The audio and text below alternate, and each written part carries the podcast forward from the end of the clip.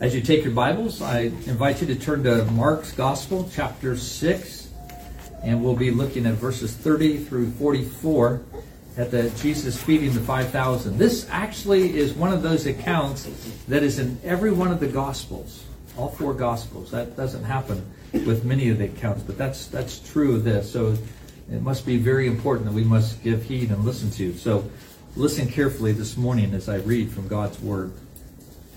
The apostles returned to Jesus and told him all that they had done and taught. And he said to them, Come away by yourself to a desolate place and rest a while. For many were coming and going, and they had no leisure even to eat. And they went away in the boat to a desolate place by themselves. Now many saw them going and recognized them, and they ran there on foot from all the towns and got there ahead of them. And when they went ashore, he saw a great crowd, and he had compassion on them, because they were like sheep without a shepherd. And he began to teach them many things. And when it grew late, his disciples came to him and said, This is a desolate place, and the hour is now late. Send them away to go into the surrounding countryside and villages and buy themselves something to eat. But he answered them, You give them something to eat. And they said to him, Shall we go and buy 200 denarii worth of bread and give it to them to eat? And he said to them, How many loaves do you have? Go and see. And when they had found out, they said, Five and two fishes. And then he commanded them all to sit down in groups on the grass. So they sat down in groups by hundreds and by fifties.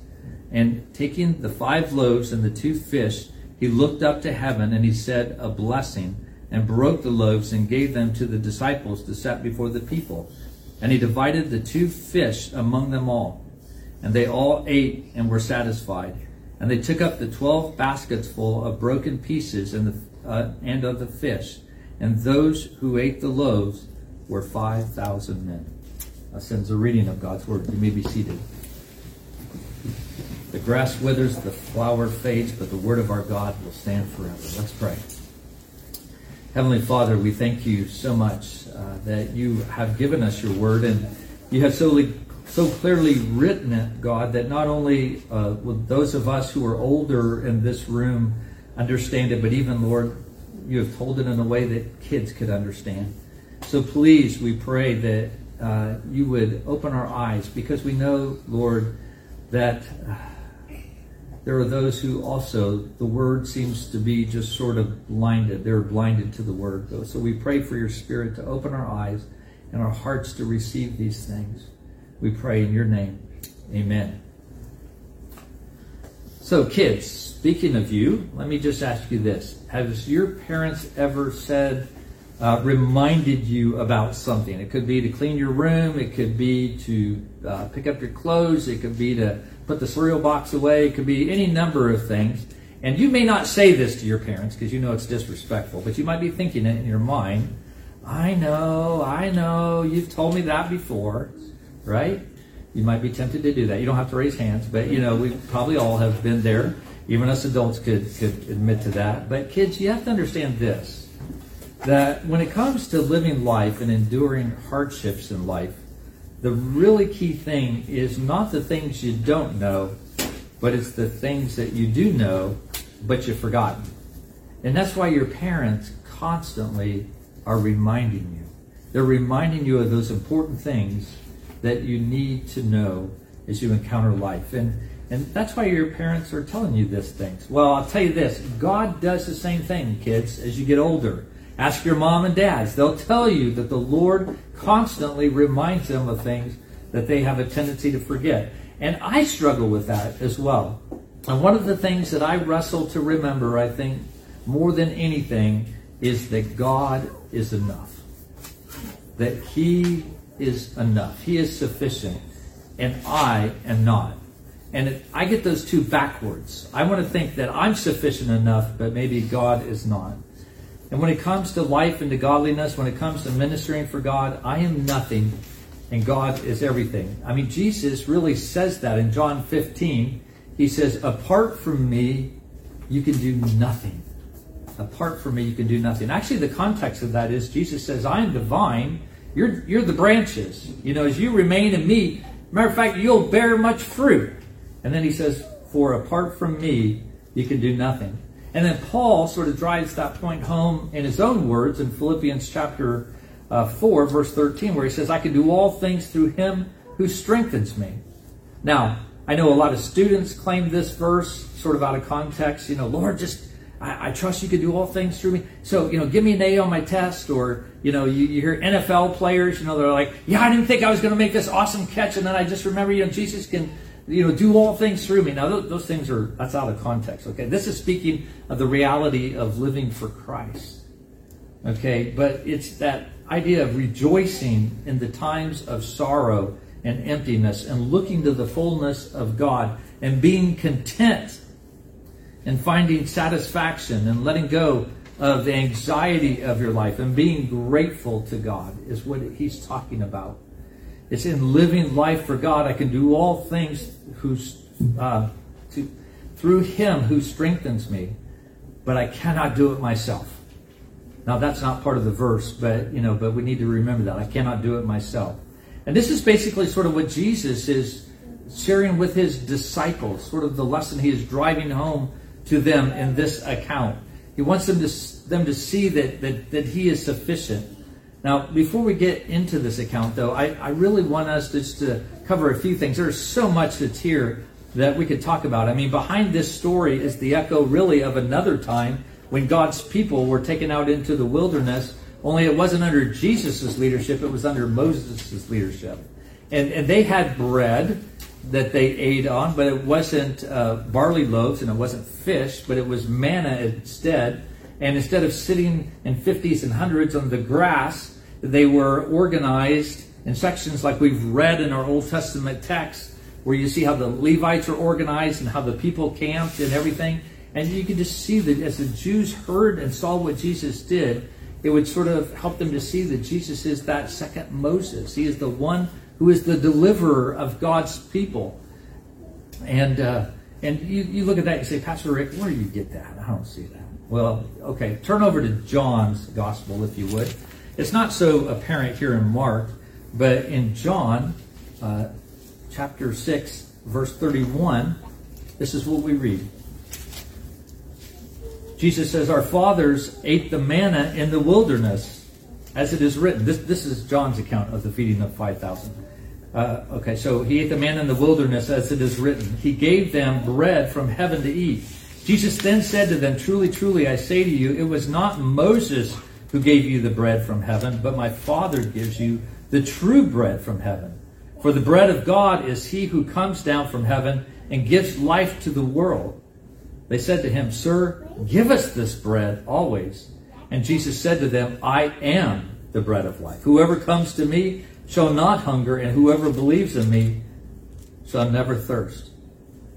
Now, as Jesus offers the people the bread of life, of course, you and I know he's speaking about more than just physical bread. He's not saying, you know, I'm like one of those uh, replicators on Star Trek, you know, like Captain Picard goes up to and says, tea, Earl Grey, hot, and ooh, you know, there's a cup of tea that's there, and you know, he's he's drinking that cup of tea. Jesus isn't saying, I'm a food replicator just come to me and I'll keep cranking out bread. We'll meet here, you know, tomorrow morning, same time, and I'll give you breakfast.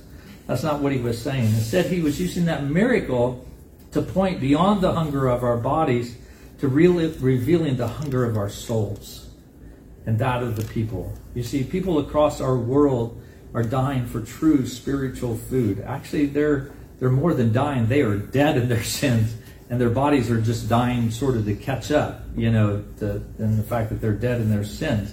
They're cut off from God and cut off from the source of life in many ways. And one of the symptoms of someone who is dead in their sins is this sense of spiritual hunger. They they have a yearning in their soul. Now I'm going to date myself, but it sort of reminded me of the song that Mick Jagger sang in the Rolling with the Rolling Stones. I can't get no satisfaction. Okay, I'm assuming you probably have heard of that song, but if you haven't, look it up. Anyway, but there's that yearning in our soul, and there's that sense in which we don't find satisfaction oftentimes, and there's this yearning for something so big and, and so good that it will satisfy our soul forever. And people are looking for that all over the place. They're hoping that the next purchase that they make might be that thing that will make they'll fill that gap in their heart.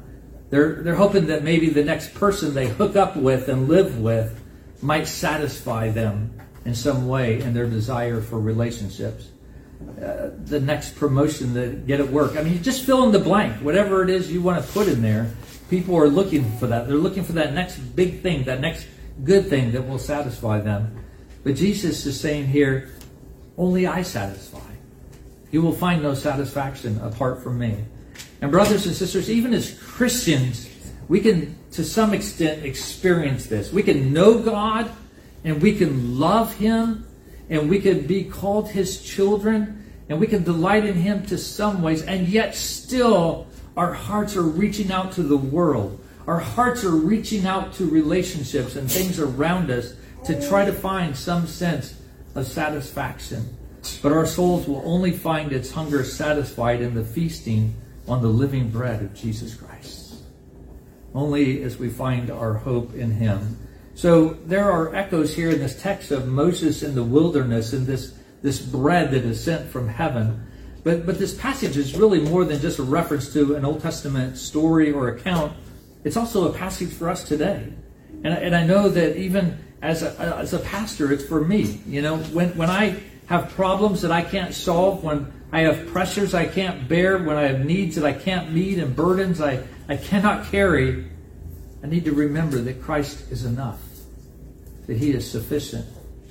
For those of you that are heads of households and you feel crushed by the, the weight of the responsibilities that you have, if you're married, maybe the fact that you feel like you can't meet the needs of your wife and, and your children, maybe even your children uh, really don't show a great love for the Lord. As a matter of fact, it's sort of a battle to get them to come to church, and, and you're struggling and you're you're wrestling, and you just you know you can't make them do it, but you feel the weight of that.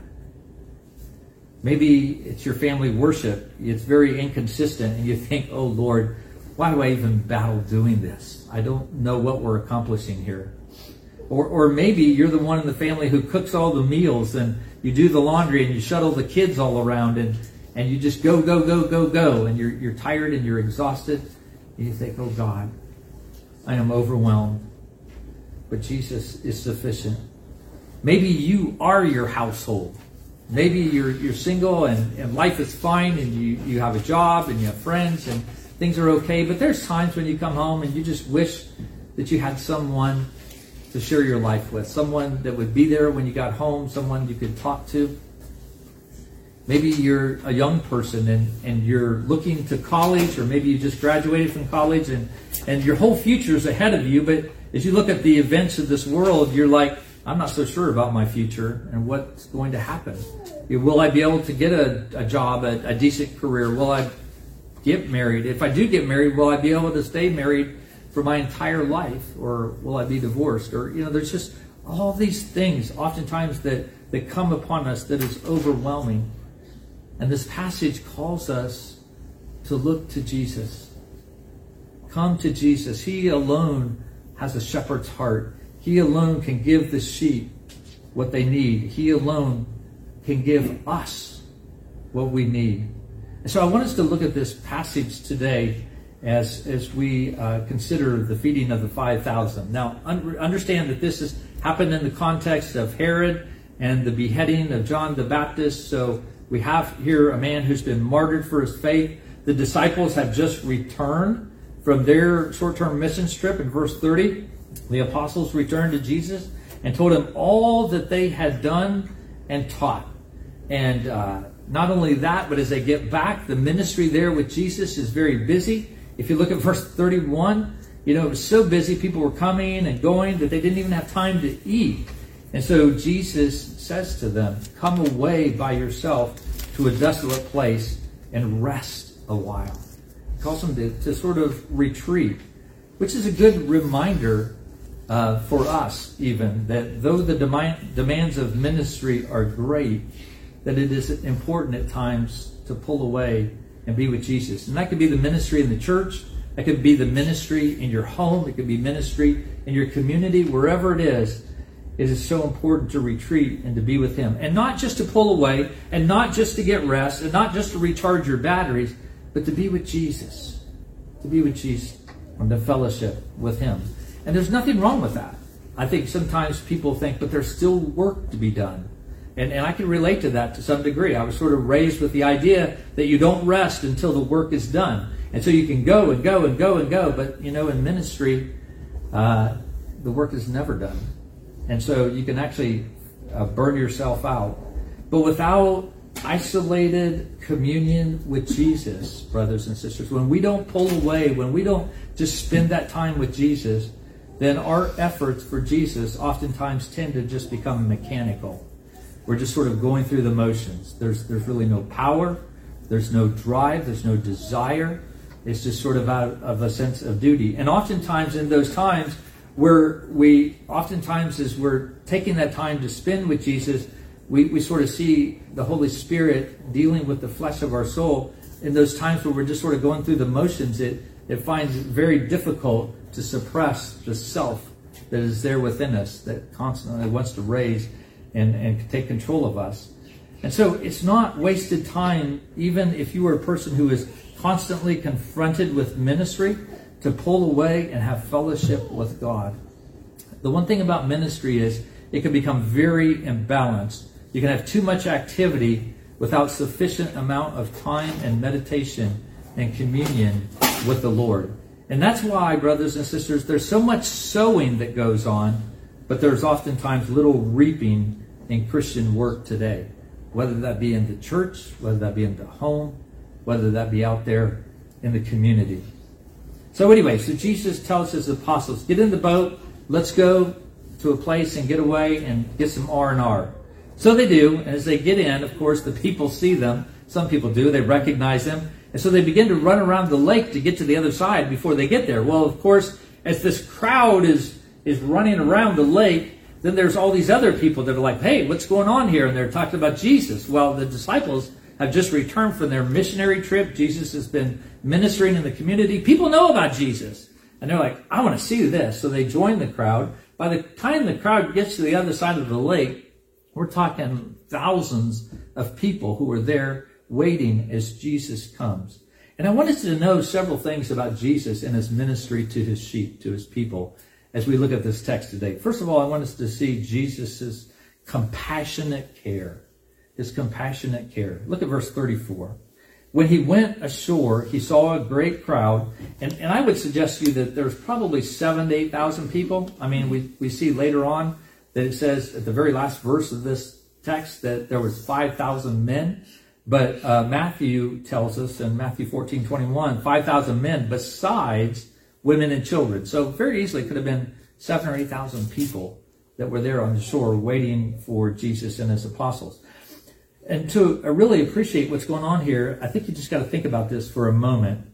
Now, um, you know, if you look at this account of the feeding of the 5,000, in, in all of the Gospels, I think it's except John, uh, before this feeding of the 5,000, there is the story of John being beheaded.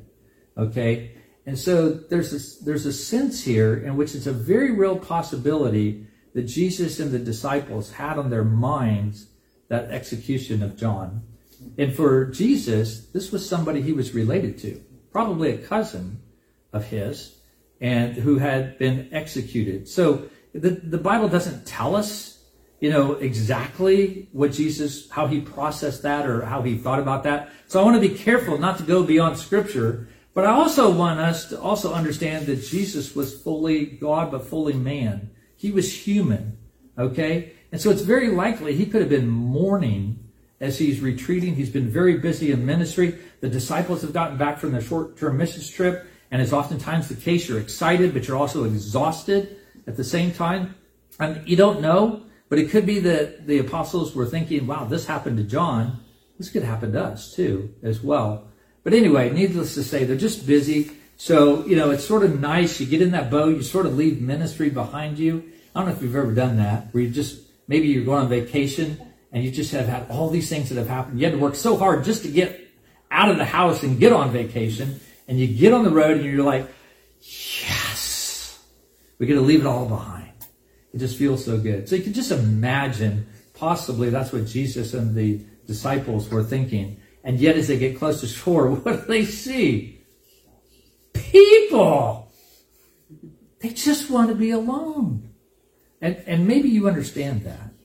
Actually, maybe that's where you live your life. If you're a mom, you definitely live your life there, right? There's all these little ones that are always grabbing for your attention, all right? But what's striking here is in that scenario, look at Jesus' response. Okay, it says here, he had compassion on them. No matter what it was that he was going through, no matter what it was his disciples were going through, when he saw these people, it says that he was moved to the core of his being. That's what that word compassion means. He was moved to the core of his being. We might use the phrase his, his heart went out to them, but it's, it's even stronger than that. And, and we, he, he saw them as sheep without a shepherd, is what Mark tells us. Uh, he, he saw that they were people who needed to be guided, to protected, to cared for. They were people without direction. They were people without purpose. They were, they were people really without a leader. I, actually, if you look at the idea of shepherding in the Old Testament, it even some, that term is sometimes applied to military leaders, those who protect and care for. So there's sort of that leadership aspect that comes in shepherding. And Jesus sees this crowd and sees that they are lost and wandering and they have no leader. And so he takes the opportunity to shepherd them. He takes the opportunity to, to teach them. And, and that's what we see. Now, Mark doesn't record us what he says because Mark rarely does that. But uh, Paul likens the ministry of the word to shepherding. If you would turn with me in the book of Acts, Acts chapter 20, verse 24.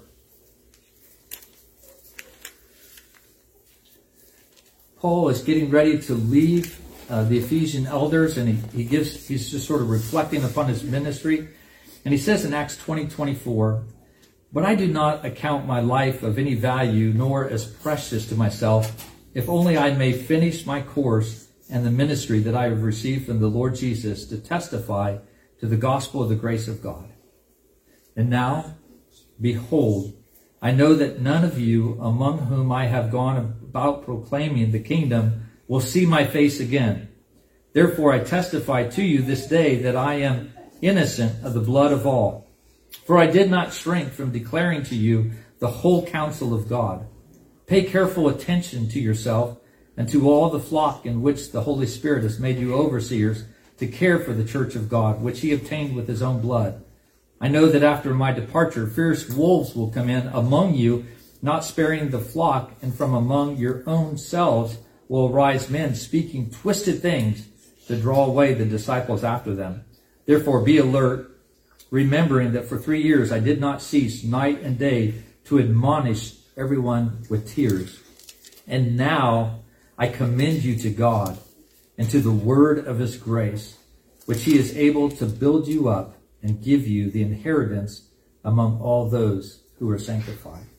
You see, Paul sees his ministry, and part of the shepherding aspect of his ministry is ministering to the word, and he's he's really challenging the elders to do the same. And he describes the word of God as the word of grace, which is able to build you up and give you the inheritance among all those who are sanctified. And so, brothers and sisters, Jesus sees you in those times when you are overwhelmed, and He shepherds your soul. And He does so by giving you His word of grace, which is able to build you up. Now, regardless of whether you're a believer or an unbeliever, you simply cannot imagine, uh, if, if you cannot imagine the tender compassion of Jesus Christ, then you really don't understand who He is. I mean, one of the reasons why we're going through this study, gentle and lowly, is for us to see exactly that and what that looks like and to begin to correct and change and shift the thinking in our minds about how we view God to make sure that our thinking is consistent with what scripture says. Because Jesus here felt for these people. Now, not emotionally felt like we do.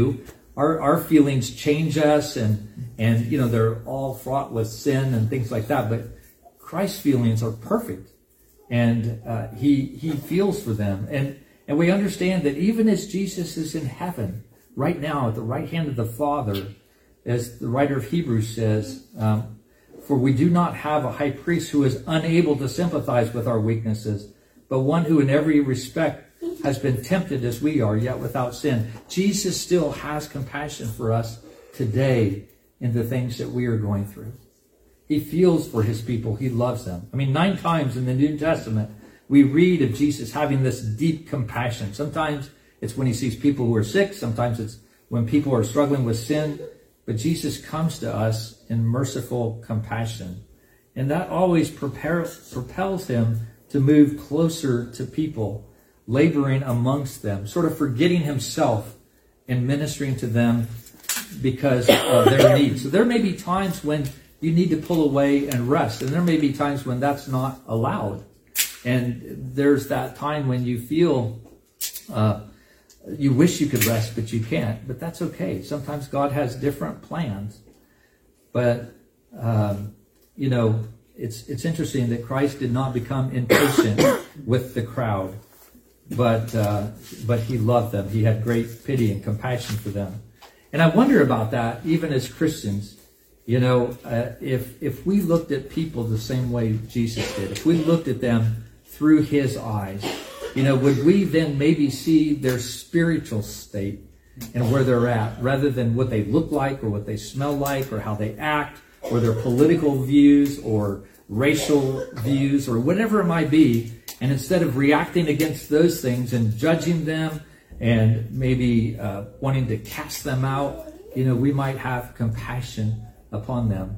And I wonder sometimes if maybe people don't see Jesus' compassion because they've seen his church too much and not seen the compassion that's been there that ought to be because of who Christ is. So Jesus' compassionate care for his people, but he also we see Jesus' cooperative care uh, his cooperative care in verses 35 through 41.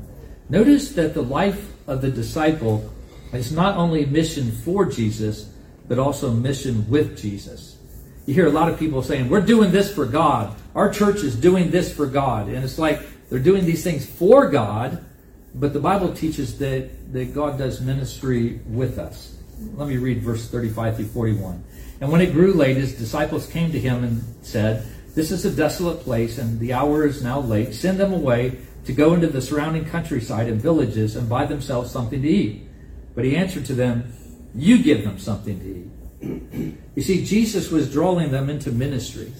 He could have just as easily uh, done what he had done. As a matter of fact, in John's gospel, uh, it tells us that Jesus already knew what he was going to do when he asked them this. And the reason why Jesus asked them this, John tells us, is to test them, to, to maybe challenge them is where are you going to look for your solution? I'm going to put you on the hot seat, and you're going to have to figure out, it's going to reveal to you sort of where your idols are. Where are you going to look to, to, to, to fix this situation? And, and we see exactly where they looked at the end of verse 37. And they said, Shall we go and buy 200 denarii worth of bread and give it to them to eat? In other words, their only solution was to go buy bread. Their immediately thought was of the human solution. You know, 5,000 people, let me see, let's calculate this. Okay, that's, that's about 200 days worth of bread that we'd have to buy. Now, let me put that in today's terms. The median income in Andover, if you figured 200 days of income for the median income in Andover, Kansas, it'd be $47,000 let's just run down to Dillons and buy $47,000 worth of bread. Well, you know, this is a poor itinerant preacher. These are poor disciples. You know, there's, there's no way that they could do that. But it's interesting that their default was to look at the human solution. And especially when you think about who is the one who is standing right there before them Jesus Christ. He is the one that calmed the storm. He's the one that raised the little girl to life. He is the one that cast out thousands of demons out of this man, and yet the best you can come up with is we've got to come up with $47,000 to buy bread for these people.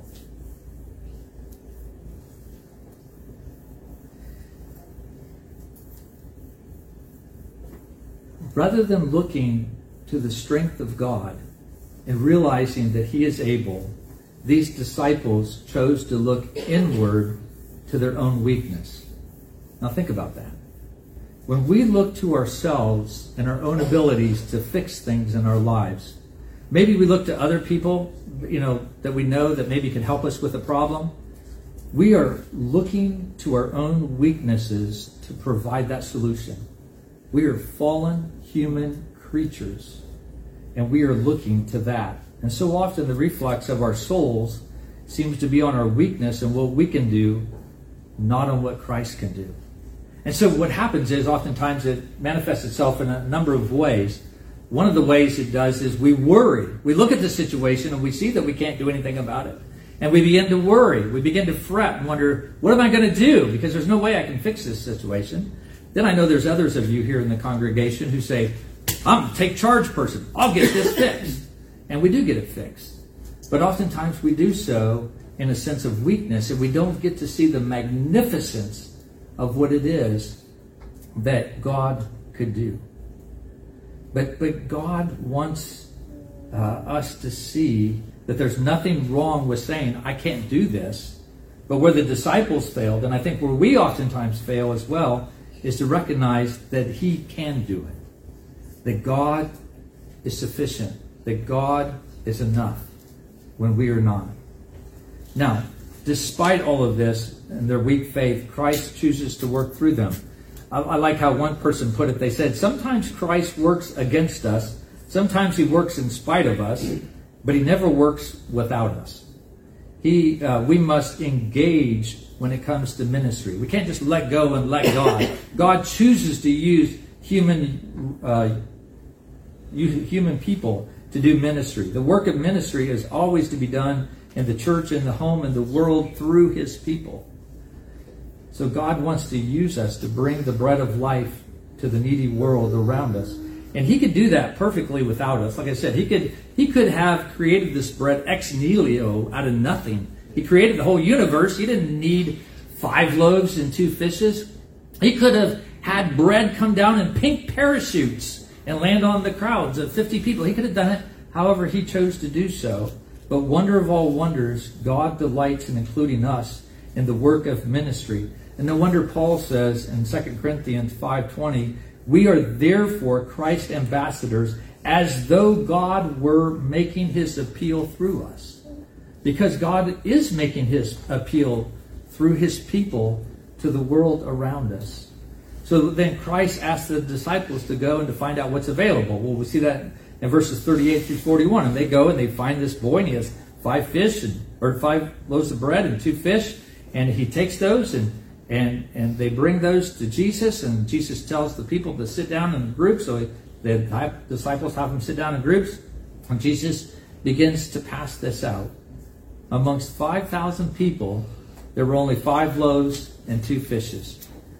Now, in asking the disciples to go and to find out what they have available, I would suggest to you that Jesus was further exposing their weakness.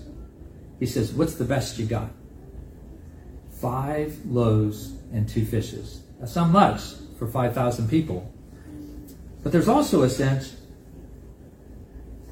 in which Jesus wants us, I think, sometimes he asks us that to show us that we cannot do it.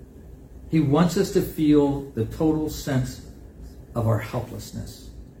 And there may be circumstances in your life that you're dealing with that are hopeless, that you cannot figure out how to fix it, and there is nothing that you can do. It may be that child that doesn't want to come to church.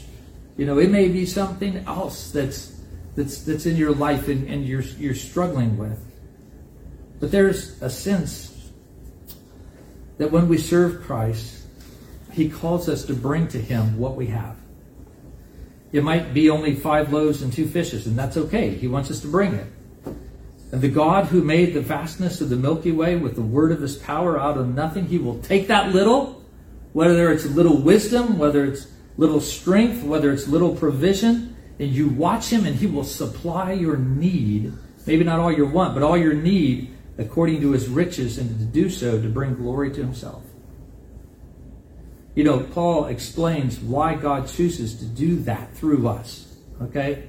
In 2 Corinthians 4, verse 7, uh, God delights to use us in our ordinariness and our weakness, because Paul says, But we have this treasure in jars of clay to show this, that the surpassing power belongs to God and not to us.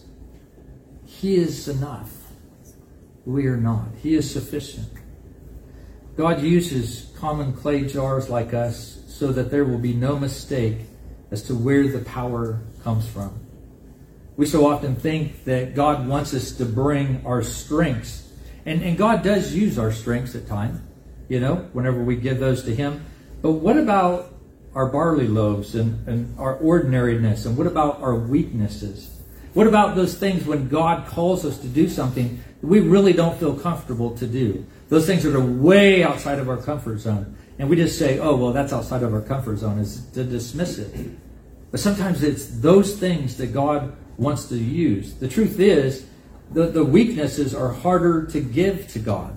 You know, if you're an eloquent speaker, you know, you'll say, God, here's my my talent in, in oratory. I'll be glad to use that. Or maybe you're good at business and you say, Lord, I'll use my administration in the church. I'll use all my strengths in the church to glorify you. But but it's another thing to give God your weaknesses. And you know what, brothers and sisters? I'm, I'm actually sort of excited about our church. I really am. I think we, you guys are a great group of people.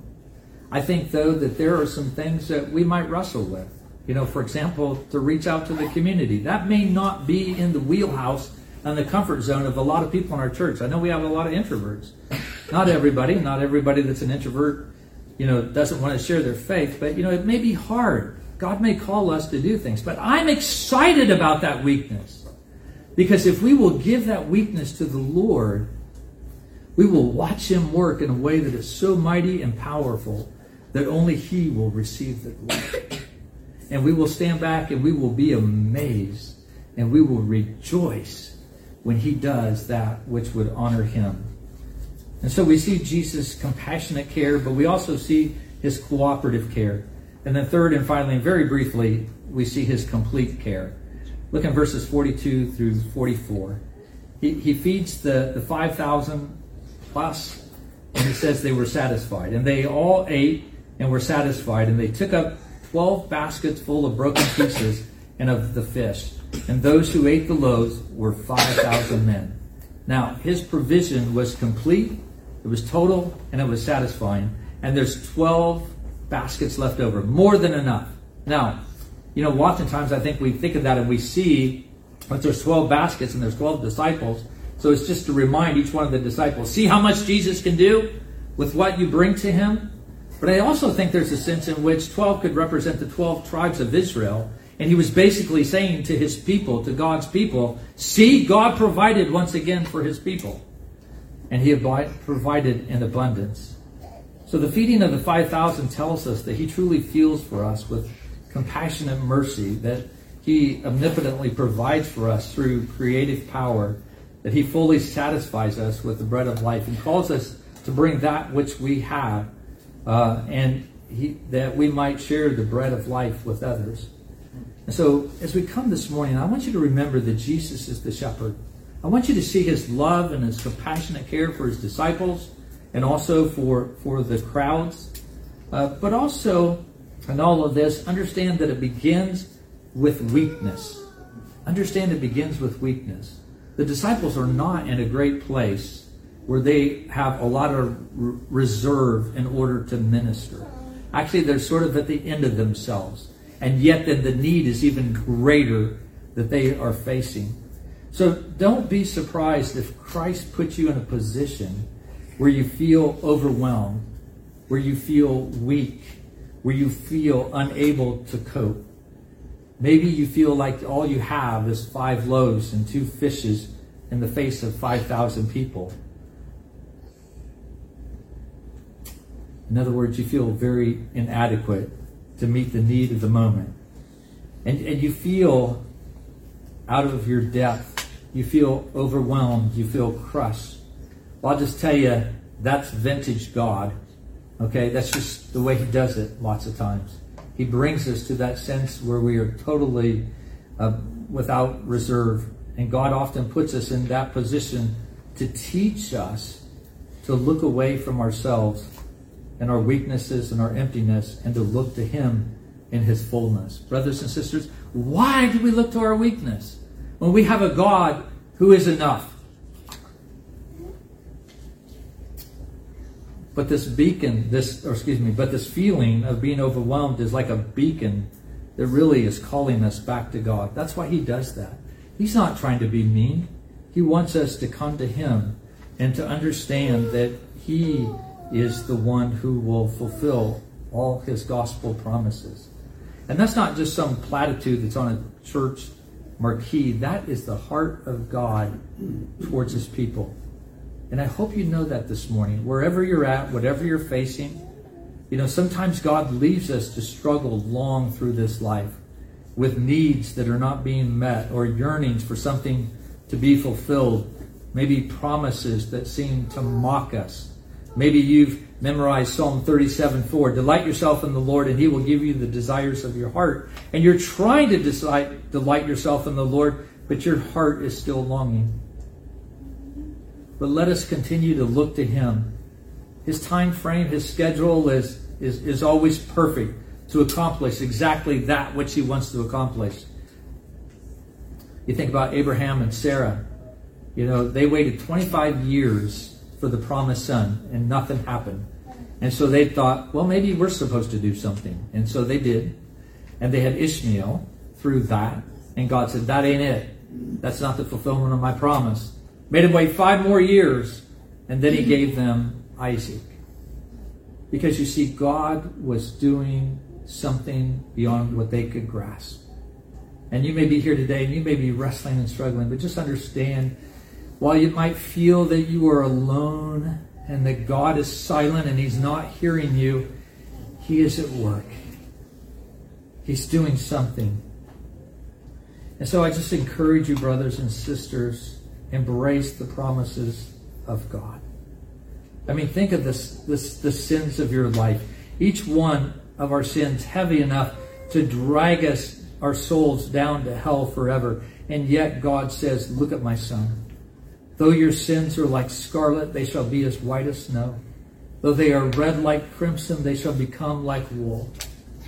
And you may be here this morning and you may be struggling with something else. You may really be battling and if He is so great as to fulfill that promise, and, and He is able to provide for your salvation, which we could never have imagined how He could have done that, but He did that in a great way, so He can fulfill His other promises as well. And my God will supply every need of yours according to His riches and glory in Christ Jesus.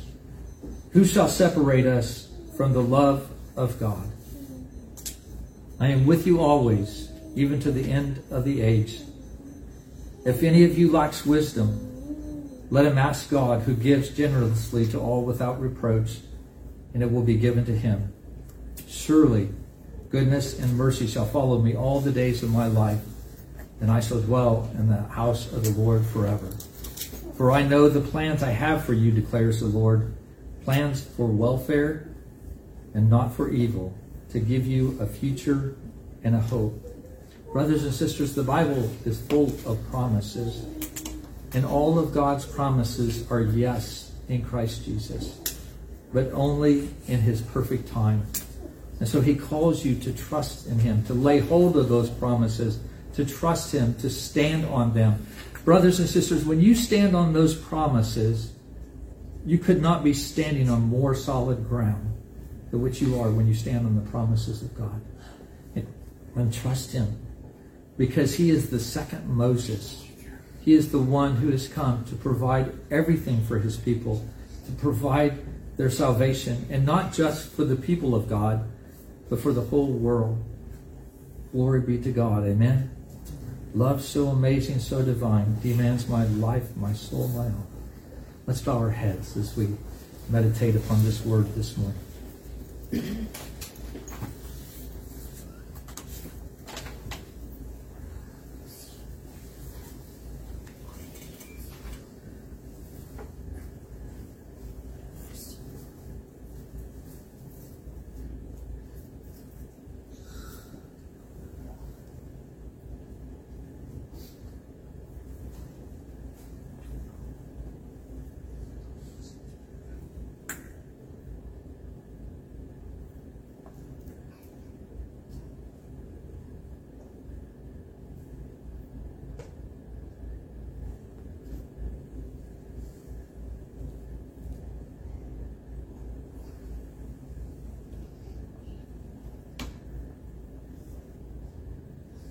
Lord Jesus, we thank you that you love us and you have compassion upon your people.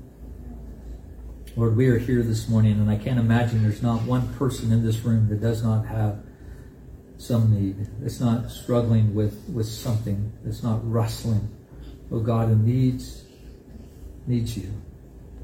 Lord, we may have tried and tried and tried, and we have figured everything out, and we have worked so hard, and we are so tired, God, trying to organize our lives and make it the way that we ought to think it ought to be.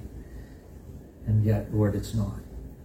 We have just made a mess of things. Or maybe we feel pretty good about it. But Lord, we, we have to keep working hard or, or, or something will get out of place and, and, and we're just total control freaks. Forgive us, Lord, for our sin of seeking to usurp your sovereign care and love. We pray that we would understand that you are enough and we are not. That we would come to you in our weakness and our, our helplessness and, and cry out to you. And we pray.